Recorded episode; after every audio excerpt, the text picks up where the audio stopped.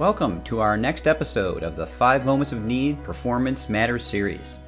This is Bob Mosher, one of the many co hosts you'll meet throughout this series. So, friends, are you trying to learn more about the 5 moments of need?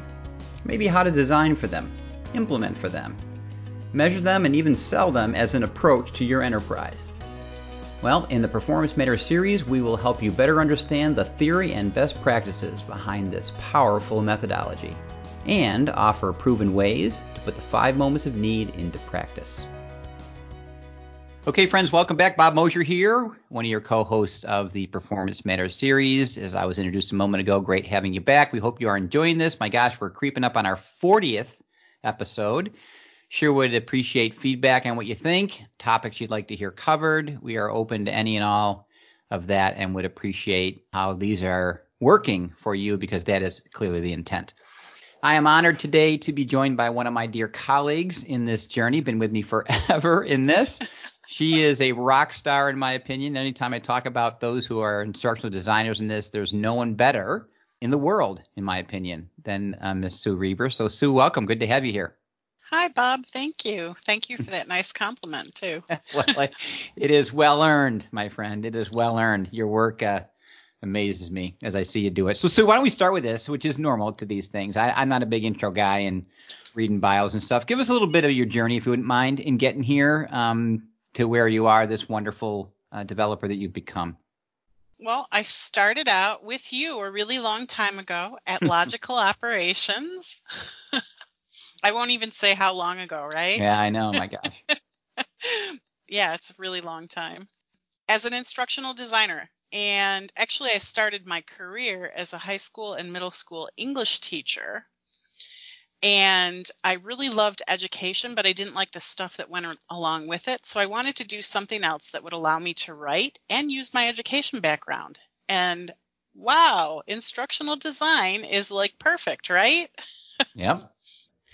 So that's how I wound up at Logical Operations. And it's just been a journey since there. I mean, we walked together through walking into performance based, really getting into performance based and case based learning at Logical Operations. And then we went to Ontuitive, where we really were deeply involved in performance support. And from there on to Apply Synergies, where this is what we do is the five moments of need been remarkable to watch you evolve, Sue, and all that. I didn't. I have known you through that whole journey. You were steeped in the traditional model, if I may call it that. Mm-hmm. Um, you taught others. You managed others who did that, and even with all that, it was just remarkable to see the light bulb come on for you and see you shift openly, which candidly I don't think everyone does, to this new way and and evolve into a leader in this as well in our organization and, and guiding others and our clients in doing this and their instructional designers, designers in doing this.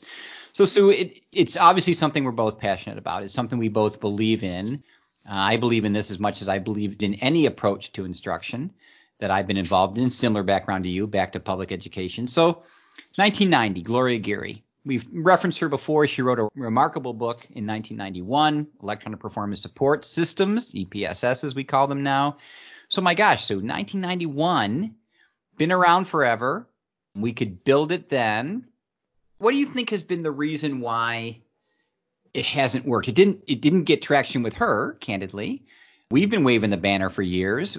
Can you give us in your journey or your opinion and you work with zillions of organizations that want to do this, why are we not ahead of where we are today in your opinion?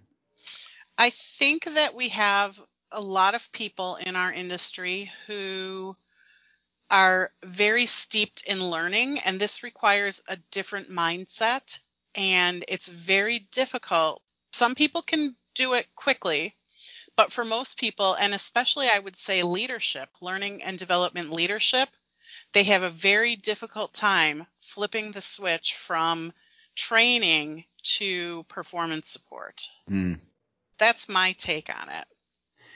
And why do you think that is? I mean, I'm going to push you a little bit on this because we're, we're you know, it's funny because it, those same people would say, well, of course, we're in the performance business. That's what we want to be the outcome. Why do you think it's been so hard for IDs? You mentioned one as we were preparing for this, but you mentioned one that actually worked with us mm-hmm. in those organizations you mentioned, and to this day still struggles. When you work with him or you counsel him and others that he works with, what do you think are the common s- switches he can't flip? It's a misunderstanding of what performance is and looking at it from feeling like you can get to performance from knowledge alone. Mm, I love that. You know, it's funny because I was having a conversation with an organization that we're working with, and you'll love this, Sue. They mentioned as I was going through this, they said, "Well, wait, wait, we can't do this because we have so much they need to know before they can do." Yep, that's the most common thing that I hear is. Isn't that amazing? And I said, I said, what, what do you mean? They said, oh my gosh, there's just so much our subject matter experts feel that these learners have to know before we dare let them touch or do anything. So we have these, listen to this, three to five day knowledge courses, three to five day long knowledge courses that cover SOPs and processes and legalities and all these things. Why do we come at it from this no first thing? Why don't we get that that's meaningless without context? I think that people are afraid, so they think that they are providing the context. Mm. Right? So they think if I give you all of this knowledge, then I'm providing you with the context for you to be able to do the job. That's what I see. Boy, so that's really a remarkable insight because to us, context is the workflow.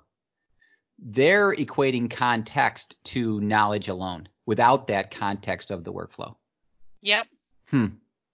So this one's going towards a Technology Matters series one of our many subcategories or focuses. And you and I are both in agreement that if I'm going to build e-learning, I need an e-learning authoring environment. I'm not going to build e-learning with PowerPoint. It's all about if I'm going to build a house, I'm not going to saw a board with a hammer. I'm going to yep. buy the right tool. And it's a struggle in this world to get people to see the power of what is called an EPSS authoring environment. So organizations have the capability to build and implement an EPSS within their organization. What do we mean by that when we say the capability of building an EPSS? I think that if you flip that switch and think about what is it that people need to do and really break it down into job tasks, you can build and implement that EPSS capability into anything. You can build it in Word, you can build it in SharePoint. We've built in tons of different things. But how do I make sure that I make those things do what an EPSS can do? That's all about the design, right? Mm. The hmm. design is is really critical and you have to think through, especially if you're not going to use a traditional EPSS software. You need to really think about what is it that people need to be able to do? How do they need to be able to get to it, to what they need to do? And how can you make sure that they only have what they need and they are not buried in details that they don't need? Mm. but that they can get to those details.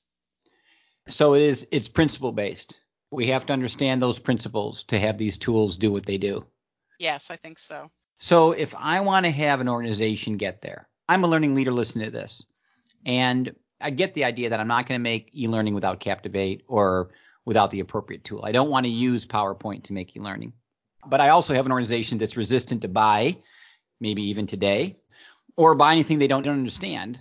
Because I'm in the early stages of getting my organization to even buy into the principles of performance support or five moments, let alone laying out the monies to buy a tool to build it. So how does an organization evolve their way to a fully functioning EPSS technology framework?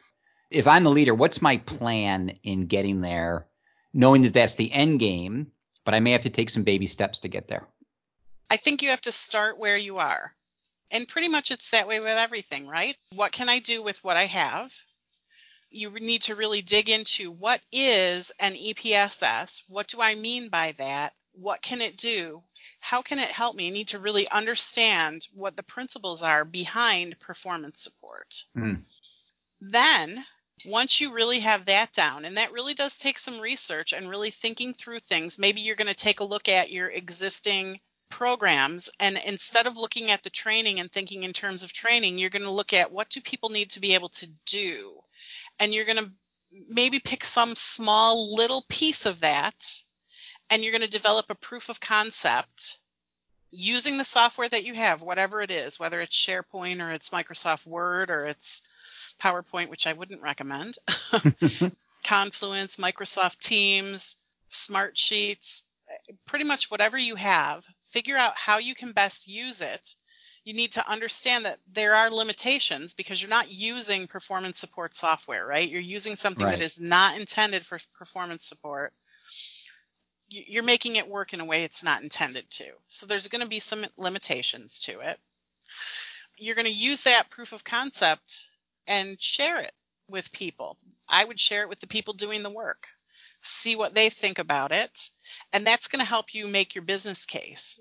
And then once you have your business case, maybe you'll be able to build out the rest of the performance support and implement it and gather the data like how is it affecting how we do the work and then you can then you can begin to scale it so. brilliant so so let's talk about your experience sue for a bit because you've remained so true to the principles i've seen you build remarkable things with lesser tools you and i both admit they're not what, what we would prefer to build in but i've seen you do just remarkable things in your journey in doing that so people who are again going to try to dip their toe into this. What are some of the limitations they should anticipate when they use those lesser tools? When in your work, what have you run into that if we'd gone with an EPSS authoring tool to begin with, what we're dealing with right now wouldn't be a problem. But you know, we've got to to build the business case. Again, I get where we're going. But what I'm trying to help here is those listening. They want to in, in building that business case to go to that next level, get that dollar sign, get that buy-in to buy the thing they have to be realistic in understanding what their team's going to come up against, what they're trying to fight the battle for, and frankly, might want to expose intentionally some of these limitations to go see we can't we can't do that because we used X. What's been your experience of some of those limitations you've run into that you have to work around? I think it, it depends on what it is that you need to use to build the performance support because that's going to determine what the limitations are. So, for example, if I'm using SharePoint to build performance support, the critical thing is to try to make it so that it's not going to be a nightmare to maintain, right? Mm. And frequently that's the deal with SharePoint is that we've got all of this stuff and it's a great place to keep things, but it's not structured very well and so we can't find things afterwards when you design performance support for SharePoint, you really have to think about what are the documents that I'm going to need? How do I need to get access to them? How am I going to build my pages? How am I going to build the structure behind the scenes so that I can be able to actually maintain this performance support with a minimal amount of effort?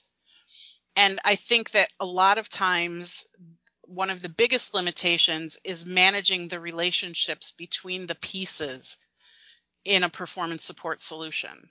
Because, for example, if you think about our pyramid, you start with the context, with the workflow or the roles or however it is that people need to get to the tasks that they do.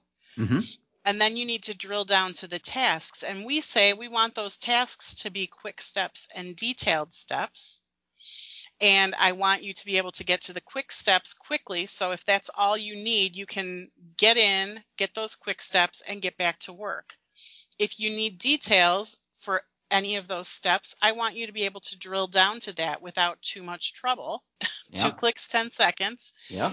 And then get out. So I, I want you to be able to go only as far as you need to, but have access to everything you need with the task so that you don't have to go searching in 15 different folders in SharePoint to find what you need. Mm. And I think that's pretty much the case with anything that's not performance support because the performance support software helps make those relationships for you. It's funny because as we talk about a lot, Sue, that we always kept our training current, but currency in performance support takes on a whole different meaning we can have versions of a course that we'll release next quarter or we'll, we'll, release the next time we bring people to the class or the next upgrade of the software. But performance support is only as helpful in the workflow as the information is correct. So I think L&D is blindsided by content management in its truest form and maintenance because you can build that first EPS fairly quickly in probably anything, right? But it rears its ugly head when information changes or you have to keep things current or the or the information you're linking to is owned by another content owner or somewhere else. Mm-hmm. Governance around all of that in anything shy of a true authoring environment that manages versioning and all those things really becomes the harder part of this long term. Yep. So, Sue, if you had to give advice to somebody trying to do this themselves, trying to win this battle, what's the optimum scenario for you that you think they should make a case for in doing this right that's going to get them to the finish line the quickest? I think just building something and making a case, right? Building something to showcase. If you can find a champion that will support helping you build out a proof of concept that you can implement and then have people use, I think that's probably going to be the quickest way to get there. And and if you can measure it, this is another I think another critical piece. If you can measure it and show that mm-hmm. it's having an effect, that there's positive impact, either there's reduced training, there's increased proficiency or something like that, whatever you can measure and prove with metrics, a lot of times that will I think help. You've worked with a lot of tool vendors that really map to the pyramid, uh, are true EPS authoring environments. When I've seen you do your work, an approach I've seen you take is to actually build two different EPSSs. Absolutely, because they all have different strengths and what is going to be the best performance support software is going to be different for different organizations. Some have better reporting, some have better ways to link the content together, some have better ways to link in the training pieces of it, the learning pieces. And it really depends on what the project is, what the organization is like, and what their needs are. What is the best performance support software? Mm.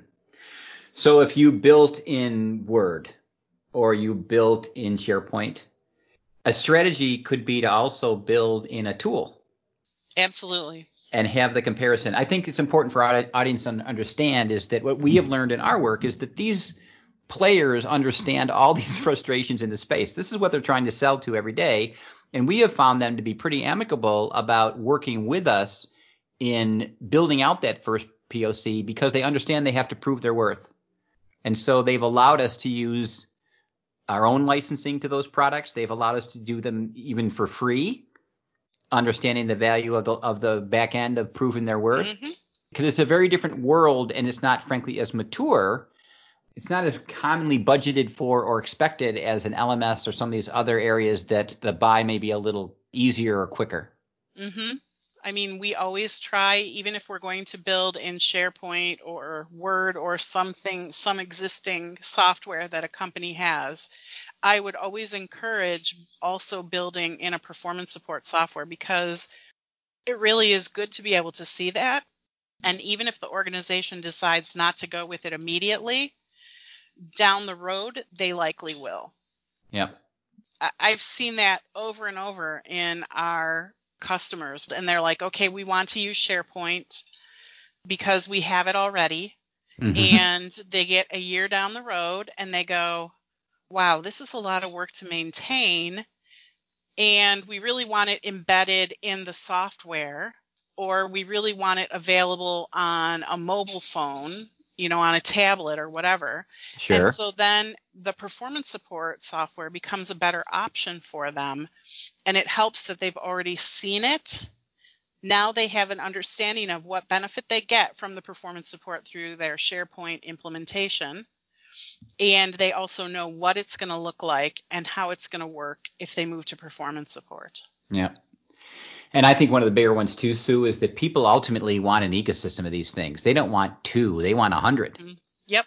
And they want them to be interplayed, and they want them to share data, and they want them to talk to each other, and they want them to be a part of an overarching dashboard or whatever. And that's really when you're getting into a true enterprise kind of a system. That's when the value and the money and the at that point minimal investment you put in to get the maximum return is really where they where they get back what they what they want. Right. It's a different beast. It's been a different Mhm. flip for you. hmm Wow. Well, Sue is always remarkable. Your insights are like few have. So appreciate your experience and for dragging me along on the journey here and all the great work that you do for our customers and for the industry at large by your willingness to share your expertise. Thanks, Sue, so much for being here. Thank you. Well, that's it for this episode of the Five Moments of Need Performance Matters series.